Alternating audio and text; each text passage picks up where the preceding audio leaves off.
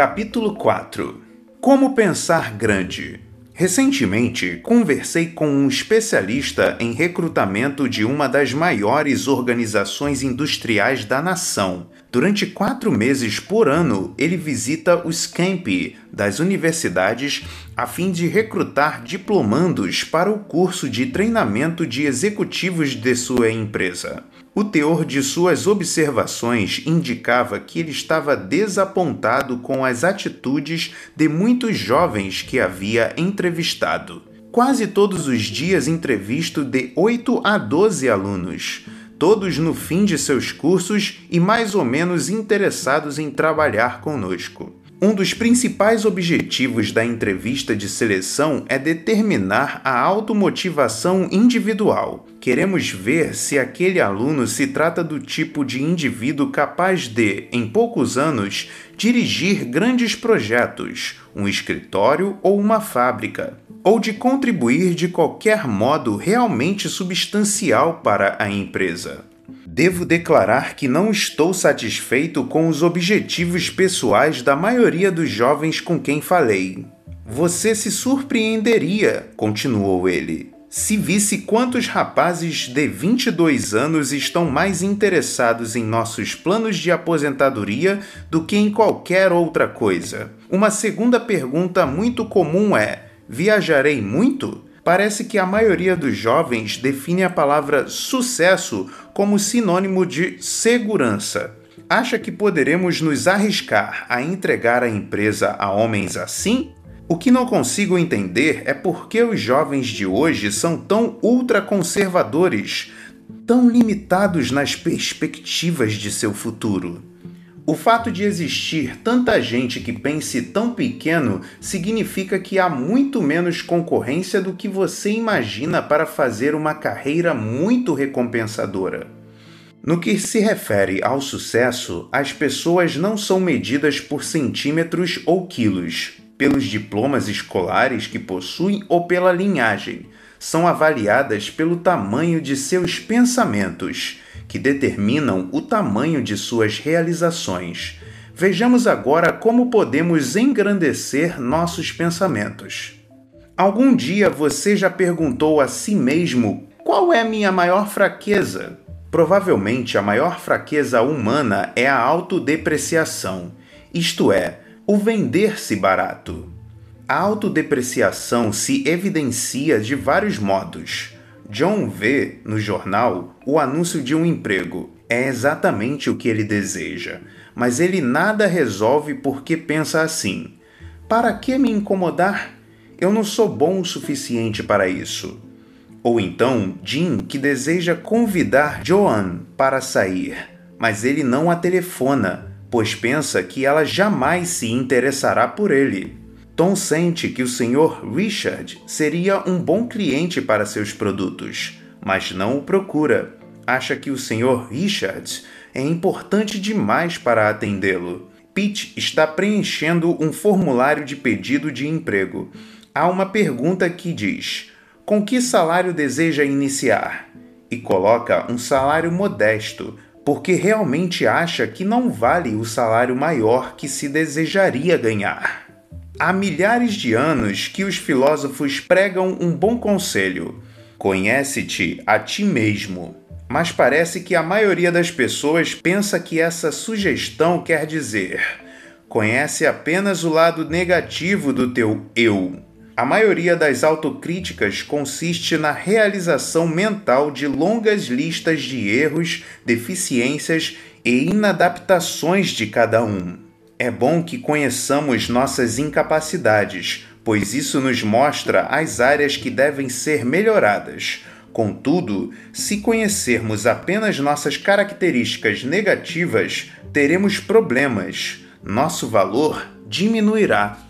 Eis um exercício que o ajudará a medir seu próprio valor. Tenho-o utilizado em programas de treinamento para chefes de vendas ou de pessoal e funciona. 1. Determine cinco de suas principais habilidades. Peça o auxílio objetivo de um amigo, possivelmente sua esposa, seu chefe, um professor, uma pessoa inteligente que lhe dê uma opinião honesta. Exemplos de itens frequentemente registrados: educação, experiência, habilidade técnica, aparência, vida doméstica bem estruturada, atitudes, personalidade, iniciativa. 2. Escreva em seguida, abaixo de cada item, o nome de três pessoas que você sabe terem alcançado um grande sucesso, mas que não possuem, quanto ao item considerado a mesma capacidade que você.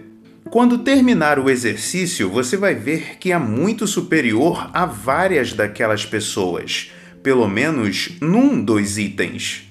Honestamente, só há uma conclusão a tirar. Você tem muito mais valor do que pensa. Portanto, adapte sua maneira de pensar a seu verdadeiro valor. Pense tão grande quanto você realmente é. Jamais se deprecie. A pessoa que no dia a dia diz adamantino em vez de inquebrável ou coquete, quando a palavra mais usada é namoradeira, pode ter um grande vocabulário. Mas será que tem o vocabulário de quem pensa construtivamente? Provavelmente não.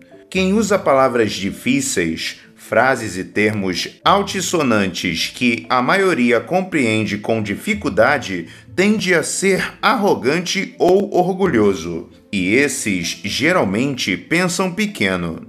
A medida da importância do vocabulário de alguém não está no tamanho ou no número de palavras que usa. Ao contrário, a única coisa que importa no vocabulário de alguém é o efeito que suas palavras e frases causam na sua própria maneira de pensar e na dos outros.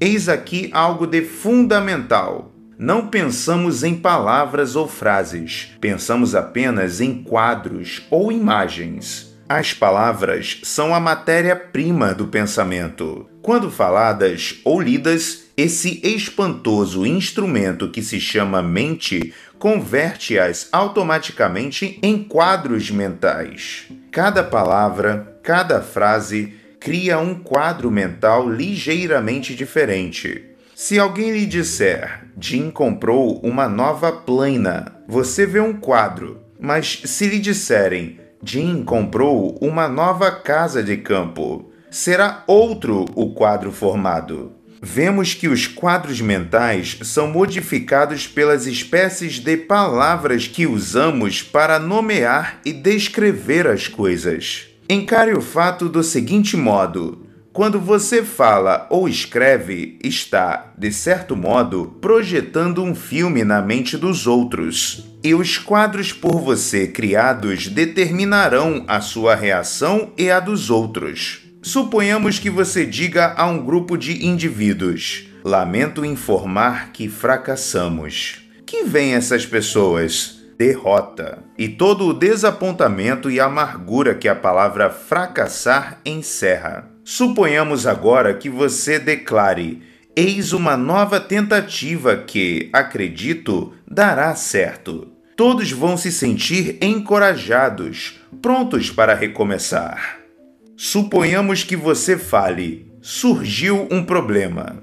Você cria na mente dos outros um quadro em que aparece algo desagradável, difícil de se resolver. Se, ao contrário, disser surgiu um desafio, o quadro é de estímulo, de diversão, de esporte, de algo agradável de se fazer.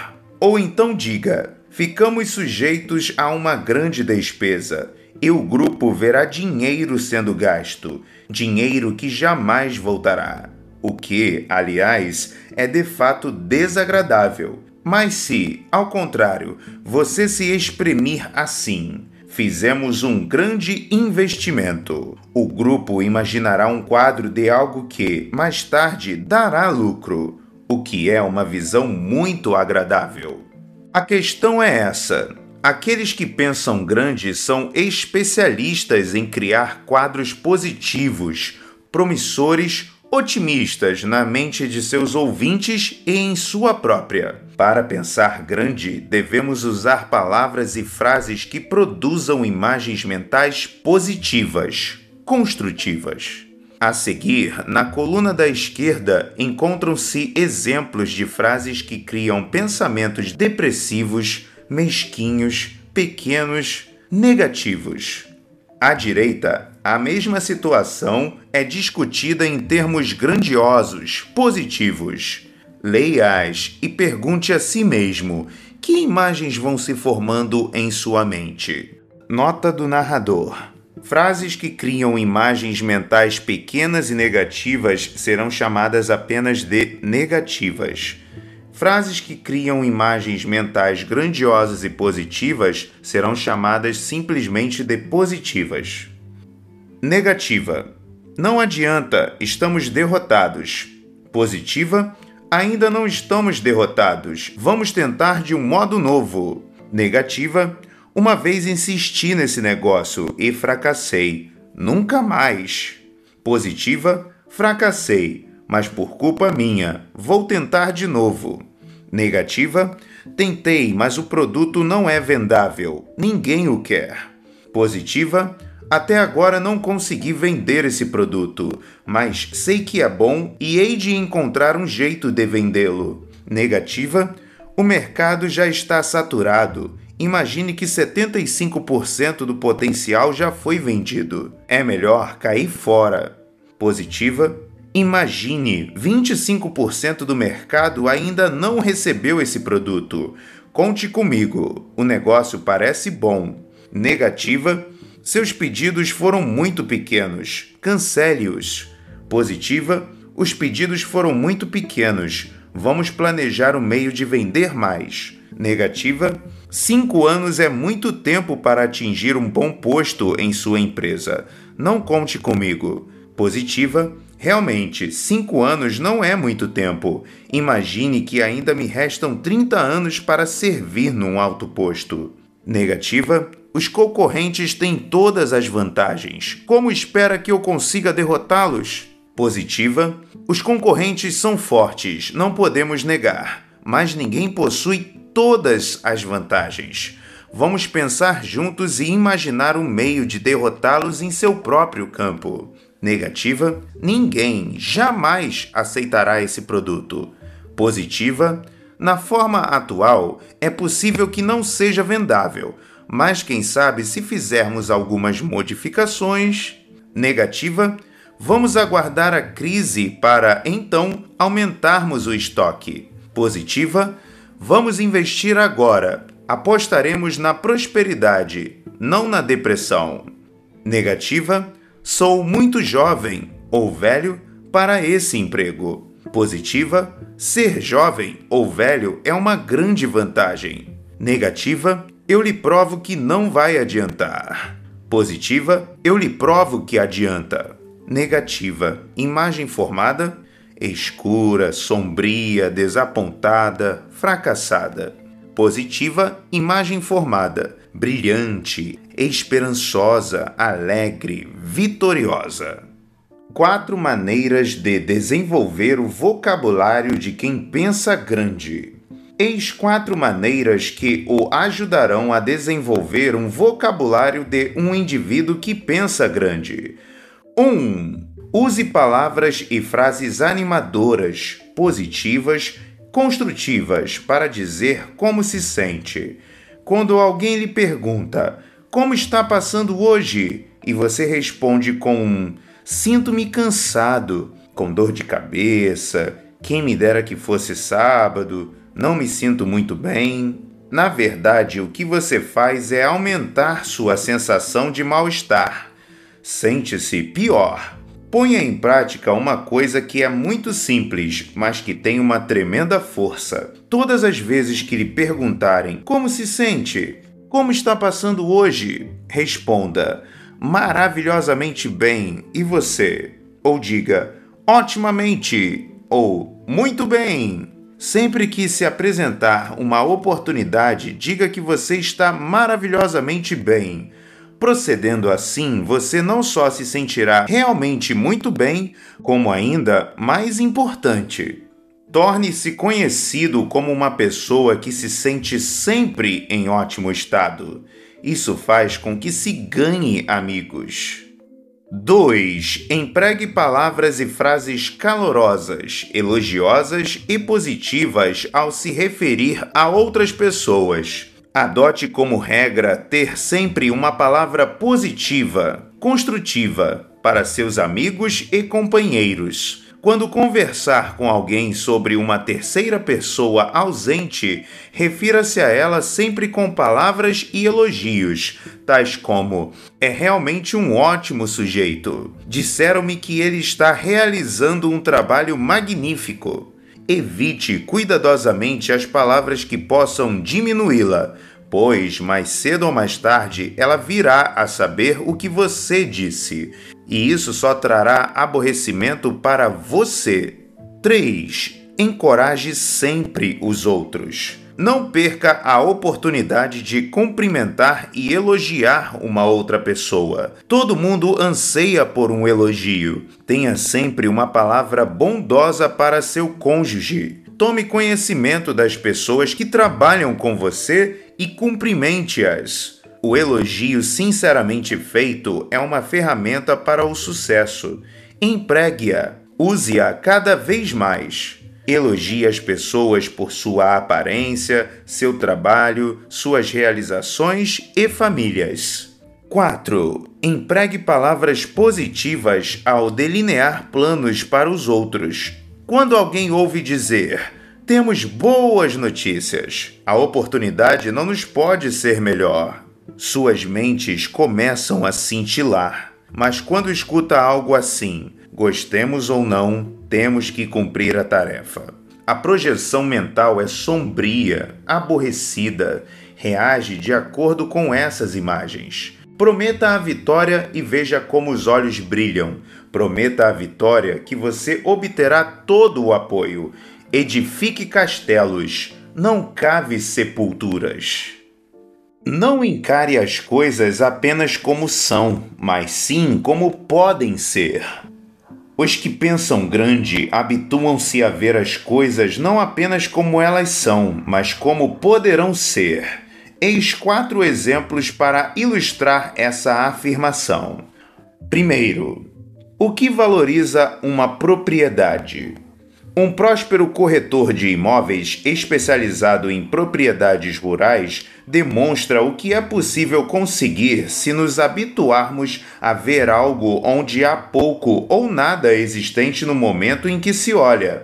Assim explica meu amigo. A maioria das propriedades rurais existente por aqui está arruinada e oferece muito poucos atrativos. Se tenho sido bem sucedido é porque não procuro vender a meus clientes uma propriedade tal como ela é ou está. Todo o meu plano de venda da prosperidade é desenvolvido sobre o que ela poderá vir a ser. Se você se limitar a dizer a fazenda tal tem X acres de terra, tanto de matas e está situada a tantos quilômetros da cidade, eles não se interessarão nem a comprarão. Mas se você lhes mostrar um plano concreto de algo que eles possam fazer com a fazenda, conseguirá vencê-los. Deixe-me mostrar o que quero dizer. Assim falando, abriu a pasta e dela retirou um papel.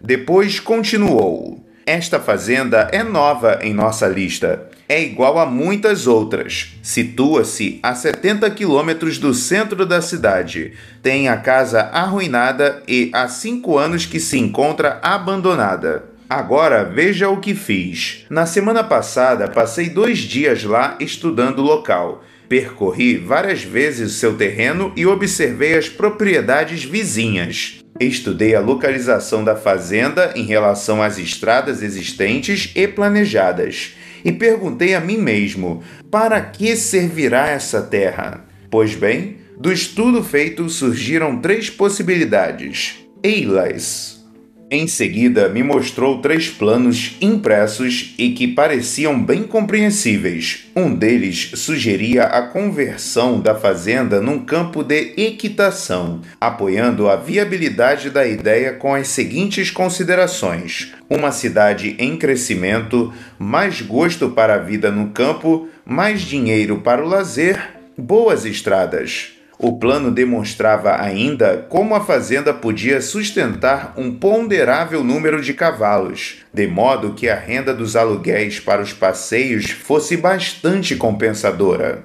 A ideia do campo de equitação era bastante convincente. Eu mesmo já estava vendo uma dezena de casais cavalgando por entre as árvores. De maneira semelhante, esse arrojado vendedor desenvolveu um segundo plano de um pomar e um terceiro, que era uma combinação de pomar e criadouro de aves. Assim, quando falo com meus clientes, não preciso convencê-los de que a fazenda é uma boa compra, tal qual está. Ajudo-os a ver a fazenda transformada em algo que vai fazer dinheiro. E além de vender mais fazendas e mais rapidamente, meu método de vendas ainda oferece outra compensação. Posso vender uma fazenda por um preço mais alto que meus concorrentes. É natural que as pessoas paguem mais pela área e pela ideia do que hão de fazer com ela. Por isso, quase todo mundo quer me entregar suas terras e a minha comissão em cada venda que realizo é maior. A moral é esta Veja as coisas não como são, mas sim como poderão vir a ser. A capacidade de visualizar valoriza tudo. Quem pensa grande prevê sempre o que pode ser feito no futuro, não fica empacado no presente. Segundo, quanto vale um cliente? A diretora executiva de uma grande loja conduzia uma reunião de gerentes de vendas e disse: Pode ser que eu esteja um pouco ultrapassada, mas pertenço à escola dos que acreditam que a melhor maneira de se fazer com que os clientes voltem é atendê-los amigável e cortesmente. Um dia, quando estava em nossa loja, ouvi um vendedor discutindo com uma cliente que acabou saindo enfurecida. Logo depois, o referido vendedor comentava com o outro: não vou perder meu tempo com uma cliente de menos de 2 dólares e trazer todo o estoque da loja para ver se achava o que ela queria. Ela não valia isso. Afastei-me, continuou a diretora, mas aquela observação ficou martelando em minha cabeça. Fiquei pensando que o fato de nossos vendedores considerarem nossos clientes pelo valor de suas compras, dividindo-os em categorias como aquela cliente de menos de 2 dólares, constituía um assunto muito sério. Decidi que esse conceito devia ser imediatamente mudado. Voltando ao meu escritório, chamei nosso diretor de pesquisas e pedi-lhe que verificasse quanto, em média, cada cliente gastava em nossa loja por ano. Até que eu fiquei surpresa quando ele me deu a resposta. De acordo com seus cálculos cuidadosamente feitos, cada cliente gastava anualmente em nossa loja 362 dólares. A seguir, convoquei uma reunião com os supervisores do pessoal e contei-lhes o incidente ocorrido. Mostrei-lhes depois quanto vale realmente um cliente e assim eles viram que um cliente não pode ser avaliado por uma única compra, mas sim pela média anual. O serviço melhorou consideravelmente. Essa observação, feita pela diretora executiva, aplica-se a qualquer tipo de negócio. O lucro é resultado dos negócios repetidos. Muitas vezes as primeiras vendas não dão lucro nenhum. Encare, porém, os gastos potenciais dos clientes e não a compra que fizeram hoje. Valorização dos clientes é a que os converte em grandes e regulares compradores. Depreciando-os, você os manda embora. Um estudante contou-me um incidente ocorrido com ele para explicar por que jamais voltará a determinado bar. Um dia, começou ele, resolvi almoçar num bar que tinha sido inaugurado semanas antes. O dinheiro representa muito para mim e por isso decidi escolher com muito cuidado o que ia comer. Ao passar pela seção de carnes, vi um prato de peru com molho que parecia muito gostoso, cujo preço marcava 15 dólares. Quando me dirigi ao caixa, a funcionária olhou para minha bandeja e disse: 25 dólares. Delicadamente pedi-lhe que visse bem, pois, pelos meus cálculos, minha conta era de 20 dólares, e chamei sua atenção para a tabuleta que marcava o preço de 15 dólares. Ela se tornou agressiva. Pouco me importa o que está escrito na tabuleta. Veja, aqui está a lista dos preços para hoje. Aquilo deve ser engano. O senhor tem de pagar 5 dólares a mais. Tentei então explicar-lhe que só havia escolhido o Peru porque custava 15 dólares. Se eu soubesse que tinha de pagar 20, teria escolhido outra coisa. O senhor tem de pagar os 20 dólares pelo Peru, foi sua resposta. Concordei porque não desejava ficar parado ali, fazendo cena, mas resolvi ali mesmo que jamais tornaria a entrar naquele bar para comer. Eu gasto com meus lanches cerca de 250 dólares por mês, mas ali não verão mais um centavo do meu dinheiro. É um bom exemplo do que faz uma visão estreita. A funcionária só enxergou os 5 dólares a mais, não viu a despesa em potencial de 250 dólares. Terceiro, o caso do leiteiro cego. É surpreendente o número de pessoas que não enxergam o potencial das coisas. Certa vez bateu à nossa porta um jovem leiteiro oferecendo seus serviços de entrega. Expliquei-lhe que já tínhamos nosso entregador de leite e que estávamos muito satisfeitos. Sugeri-lhe então que batesse na porta ao lado e falasse com a dona da casa. Ora, respondeu ele, já falei com a dona ao lado, mas ali eles gastam um litro de leite de dois em dois dias e isso não compensa minha parada aqui para fazer a entrega. É possível, disse-lhe eu. Mas quando você falou com nossa vizinha, não reparou que os pedidos de leite vão aumentar muito dentro de um mês e pouco? Está para chegar gente nova e que vai beber um bocado de leite. O jovem olhou-me um momento, como se tivesse recebido um golpe, e acrescentou: Como é que você pode ser cego assim? Hoje, aquela mesma família que comprava um litro de leite de dois em dois dias compra sete de um outro leiteiro que teve uma visão muito mais ampla que o anterior. O garotinho que estava para nascer naquela ocasião tem agora dois irmãos e uma irmã. E já soube que dentro em pouco vai chegar mais gente. Como se pode ser tão cego? é preciso ver as coisas como poderão ser e não apenas como são. O professor que só pensa em Jimmy tal qual é, um pirralho, mal educado, atrasado e grosseiro, com toda certeza não vai ajudá-lo a se desenvolver.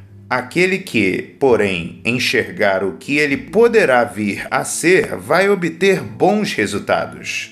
A maioria das pessoas que observa o aspecto marginal das coisas só vê ali gente vencida, fracassada, sem esperança alguma. Mas uns poucos devotados enxergam algo mais, veem cidadãos que podem ser amparados e, por isso, realizam, às vezes, ótimos trabalhos de reabilitação. Quarto, o que determina quanto você vale? Há algumas semanas, após uma sessão de treinamento, fui procurado por um jovem que me perguntou se eu teria alguns minutos, pois desejava falar comigo. Eu sabia que esse jovem, então com 26 anos, tivera uma infância muito difícil. Além disso, sofrera vários infortúnios nos primeiros anos de sua vida adulta e sabia ainda que se estava esforçando realmente para construir um futuro sólido. Após resolvermos rapidamente seu problema técnico, nossa conversa passou a girar em torno de como as pessoas de poucas posses deviam encarar o futuro. Seus comentários forneceram uma resposta digna de ser ouvida. Tenho menos de 200 dólares no banco. Meu emprego como um empregado de nível médio não rende muito e não tenho muita responsabilidade. Meu carro já tem quatro anos e vivemos, eu e minha mulher, num apartamento apertado de segundo andar. Mas, professor, continuou ele. Estou decidido a não permitir que o que eu não tenho me impeça de progredir. Foi uma afirmação que me intrigou e eu pedi que ele se explicasse melhor. O caso é esse, prosseguiu ele. Ultimamente venho observando os outros e notei que os que não possuem muitas coisas olham para si como se encontram no momento presente. Nada mais enxergam, não veem o futuro, vivem apenas o presente. Miserável. Meu vizinho é um bom exemplo. Sempre se queixa de que o emprego rende pouco, que o encanamento está com defeito a toda hora que a sorte não sorri para ele, apenas para os outros, que as contas do médico crescem cada vez mais. Lembra-se tão detalhadamente que é pobre que já se convenceu de que o será eternamente. Age como se tivesse condenado a viver naquele arruinado apartamento para o resto de sua vida. Meu amigo falava realmente com sinceridade e, depois de uma pequena pausa, acrescentou: se eu só me visse como sou presentemente, com um carro velho, uma renda baixa, apartamento barato e uma dieta de sanduíches, nada podia esperar senão ficar desencorajado. Eu veria um João Ninguém e seria um João Ninguém pelo resto de minha vida. Tenho procurado ver-me como serei dentro de poucos anos. Vejo-me não como um recepcionista comum, mas sim como um chefe. Não num apartamento detestável, mas sim numa bela casa nova no subúrbio. E quando me vejo assim, sinto-me cada vez maior. E já possuo bastante experiência pessoal para provar que esse método compensa. Não é esse um magnífico plano para que alguém se valorize? Esse jovem tomou o expresso que o conduzirá a uma vida realmente bela conseguiu dominar esse princípio básico do sucesso. O importante não é o que se tem, mas sim o que se planeja obter. A etiqueta de preço que o mundo fixa em nós equivale a que nós mesmos nos colocamos. Eis como desenvolver o poder de enxergar o que será e não apenas o que é. Chamarei esses exercícios de prática da valorização. 1. Um, Habitue-se a valorizar as coisas. Lembre-se do exemplo da fazenda. Pergunte a si mesmo: que poderei fazer para valorizar este quarto, esta casa ou este negócio? Procure ideias que façam as coisas valerem mais. Uma coisa, seja um terreno vazio, uma casa ou um negócio, vale de acordo com o uso que dela se pretende fazer. 2. Habitue-se a valorizar as pessoas. À medida que você subir no mundo do sucesso, mais e mais sua tarefa vai se transformando em desenvolver as pessoas. Pergunte-se: que posso fazer para valorizar meus subordinados?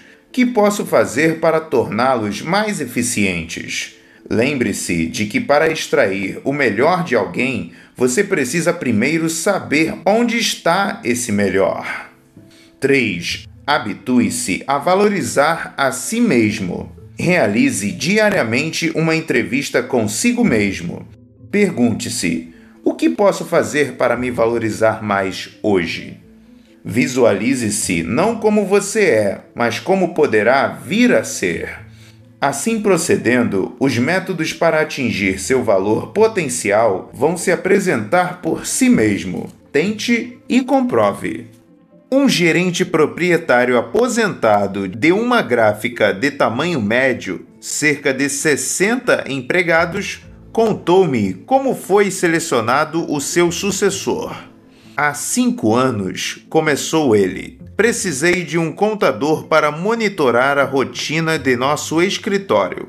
O sujeito que empreguei chamava-se Harry e tinha apenas 26 anos.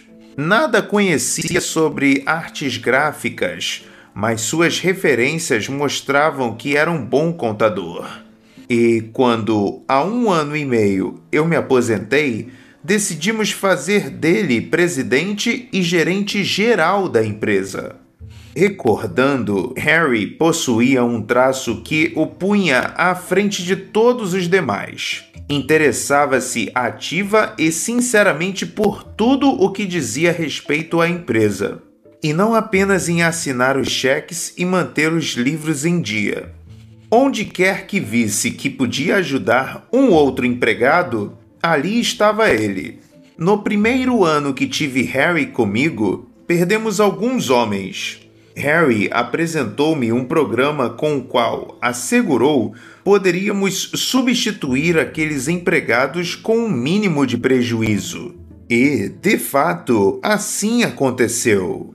Harry fez muitas outras coisas que ajudaram toda a empresa, e não apenas aquele departamento realizou um detalhado estudo do custo de nosso departamento de produção, demonstrando quanto lucraríamos se investíssemos alguns milhares de dólares em novas máquinas. Uma vez sofremos uma grande baixa nas vendas. Harry dirigiu-se a nosso gerente de vendas e disse-lhe: Não entendo muito da parte do negócio no que se refere às vendas mas permita que eu tente ajudá-lo. E o fez. Apresentou uma série de boas ideias que nos auxiliaram muito a vender mais. Quando admitíamos um novo empregado, Harry estava presente para fazer com que o recém-chegado se sentisse à vontade. Ele possuía um interesse real por tudo o que se fazia. Ao me aposentar, Harry era, logicamente, a pessoa indicada para me substituir. Mas, compreenda bem, Harry não procurou sobrepor-se a mim. Não era um simples intrometido. Não procurava apunhalar os outros pelas costas, nem vivia dando ordens. Apenas procurava ajudar Simplesmente agia como se tudo na empresa lhe dissesse respeito. Fez dos negócios da gráfica os seus negócios. Harry ensina uma lição a todos nós. O faço o que me compete e já é o bastante é um pensamento mesquinho e negativo. Os que pensam grande enxergam a si mesmos como membros do esforço de uma equipe, vencendo ou perdendo com ela, e não apenas consigo mesmo.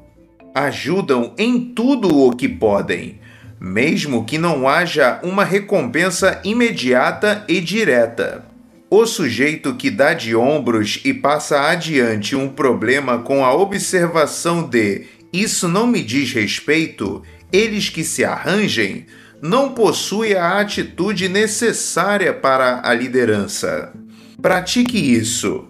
Habitue-se a pensar grande. Identifique os interesses da empresa com os seus próprios. É muito provável que muito poucas pessoas que trabalham em grandes empresas tenham por elas um interesse sincero e que não sejam egoístas. Mas, no fim das contas, só uns poucos se qualificam como pessoas que pensam grande. E esses poucos são os que eventualmente recebem a recompensa dos lugares de maior responsabilidade e de melhores salários. Muitas pessoas potencialmente capazes deixam que as pequenas coisas, mesquinhas e insignificantes, bloqueiem seu progresso. Vejamos quatro exemplos. O que é necessário para fazer um bom discurso? Quase todo o mundo desejaria ser capaz de falar bem em público. No entanto, a maior parte das pessoas não o consegue e são péssimos oradores. Por quê? A razão é simples concentram-se nos aspectos triviais e insignificantes do discurso, em vez de pensarem nos grandes e importantes. Quando se prepara para falar, quase todo mundo se ministra um batalhão de instruções como: não devo esquecer de manter uma boa postura, não devo me mexer demais, nem sacudir muito as mãos, não devo deixar que o auditório me veja consultar notas, não devo esquecer os possíveis erros de gramática, não devo esquecer se a gravata está direita, não devo esquecer de falar alto, mas não alto demais, e assim por diante. Muito bem. E o que acontece quando o orador se levanta para falar? Fica apavorado porque se impôs uma lista terrível de coisas que não deve fazer. Confunde-se e encontra-se silenciosamente perguntando: será que cometi algum engano? Em resumo, é um fracasso. E o é porque se concentrou nas qualidades pequenas, triviais, sem importância de um bom orador e deixou de pensar nos requisitos que fazem um bom orador. Conhecimento do assunto sobre o qual vai falar e um imenso desejo de transmiti-lo aos outros. O que caracteriza um verdadeiro orador não é sua postura ou número de erros gramaticais que comete, mas sim conseguir que o público apreenda os pontos que deseja demonstrar. A maioria de nossos principais oradores apresentam pequenos defeitos. Alguns têm até mesmo vozes muito desagradáveis. Alguns dos mais procurados oradores da América fracassariam no curso dado pelo antigo e negativo método do não faça isso e aquilo. No entanto, todos esses afortunados oradores públicos têm algo em comum. Todos têm algo a dizer e um desejo imperioso de que os outros o escutem. Não permita que as trivialidades o impeçam de falar bem em público. Qual a causa das discussões? Nunca pare a fim de perguntar qual a causa das discussões. Pelo menos em 99% das ocasiões, elas iniciam-se sobre assuntos sem importância alguma, como John chega em casa cansado, um pouco nervoso. O jantar não é exatamente o que ele esperava e por isso torce o nariz e queixa-se. O dia de Joan também não foi dos melhores e ela se defende dizendo: O que você queria que eu fizesse com o dinheiro que tenho para comprar as coisas? Ou então, Talvez eu cozinhasse melhor se tivesse um fogão novo, como todo mundo.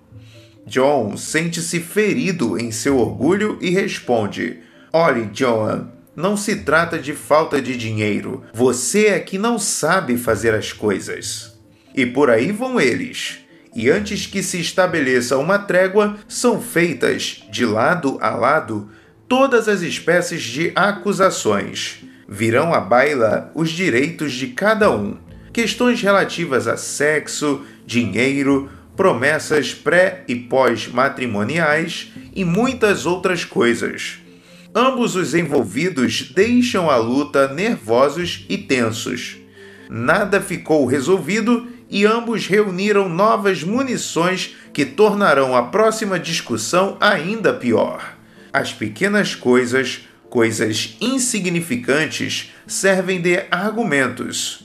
Portanto, para eliminar as discussões, elimine os pensamentos mesquinhos. Eis uma técnica que funciona. Antes de se queixar, de acusar ou repreender alguém, ou de lançar um contra-ataque em defesa própria, pergunte a si mesmo: valerá a pena? Importa realmente? na maioria dos casos, não vale a pena e você evita o conflito. Pergunte-se sempre: tem importância o fato dele ou ela haver deixado cair cinzas de cigarro, de ter esquecido de tampar a pasta de dentes ou de haver chegado tarde em casa? É realmente importante o fato de ele ou ela ter desperdiçado um pouco de dinheiro ou haver convidado gente de quem eu não gosto? Quando você se achar prestes a agir negativamente, pergunte: Isso tem realmente importância? Valerá a pena? Esta pergunta tem um efeito mágico na melhora das condições domésticas e serve também para o escritório. Funciona na rua, no meio do tráfego, quando o motorista lhe dá uma fechada. Funciona em qualquer situação da vida capaz de provocar potencialmente uma discussão. Por haver recebido o menor escritório, John fracassou. Há vários anos tive a oportunidade de observar como o pensamento mesquinho da designação de um escritório destruiu as possibilidades futuras de um jovem publicitário. Quatro jovens executivos, todos do mesmo nível, foram transferidos para novos escritórios. Três dos gabinetes eram idênticos em tamanho e decoração o quarto era menor e menos enfeitado. JM recebeu esse quarto escritório. Isso constituiu um verdadeiro golpe em sua autoestima. Imediatamente sentiu que lhe faziam discriminações. Pensamentos negativos, ressentimento, amargura e inveja fizeram com que ele se sentisse desajustado. Como resultado, JM passou a hostilizar seus companheiros. Em vez de cooperar, fez o que pôde para minar seus esforços. E as coisas foram piorando tanto que, três meses mais tarde, a direção não teve outra alternativa senão despedir JM. Um pensamento mesquinho sobre um assunto insignificante paralisou JM. Na ânsia de sentir que estavam contra ele, JM deixou de observar que a empresa estava se expandindo rapidamente e que o espaço para os escritórios era uma questão vital. Não parou um só momento para pensar que o diretor que fez as designações dos gabinetes nem sabia qual era o menor deles. Ninguém na organização, a não ser o próprio JM, encarou seu gabinete como índice do seu valor. Pensar mesquinhamente sobre coisas insignificantes, tais como ver seu nome em último lugar nos memorandos da empresa ou receber a quarta via deles, pode ferir você. Pense grande e nenhuma dessas pequeninas coisas será capaz de impedir seu progresso. Até mesmo a gagueira não passa de um detalhe sem importância. Um diretor de vendas contou-me que até mesmo a gagueira é um detalhe sem importância na profissão, se o vendedor tem realmente qualidades. Tenho um amigo também diretor de vendas que adora pregar peças, fazer brincadeiras idiotas que, muitas vezes, nada tem de engraçado. Há meses, um jovem apareceu em seu escritório solicitando um emprego. O rapaz era terrivelmente gago e meu amigo decidiu imediatamente pregar-me uma peça. Disse ao solicitante que, no momento, não estava precisando de nenhum vendedor, mas que sabia de um amigo, no caso eu, que tinha uma vaga a preencher. Depois telefonou-me e encheu o rapaz de esperança, fazendo-lhe um grande cartaz. Sem suspeitar de nada, respondi que o mandasse imediatamente. Trinta minutos depois, chegava ele ainda não tinha dito três palavras e eu já havia percebido por que meu amigo se interessara tanto em enviá-lo a mim. E, e, e eu sou, sou Jack, Jack, Jack R, falou o rapaz. O senhor X mandou-me aqui pa, pa, pa, para falar-lhe a respeito de um emprego. Cada palavra era uma luta. Pensei comigo mesmo: esse camarada não será capaz de vender nada em Wall Street. Fiquei magoado com meu amigo e, ao mesmo tempo, com muita pena do rapaz, de modo que achei que o mínimo que podia fazer era dirigir-lhe algumas perguntas formais enquanto pensava numa boa desculpa por não poder empregá-lo.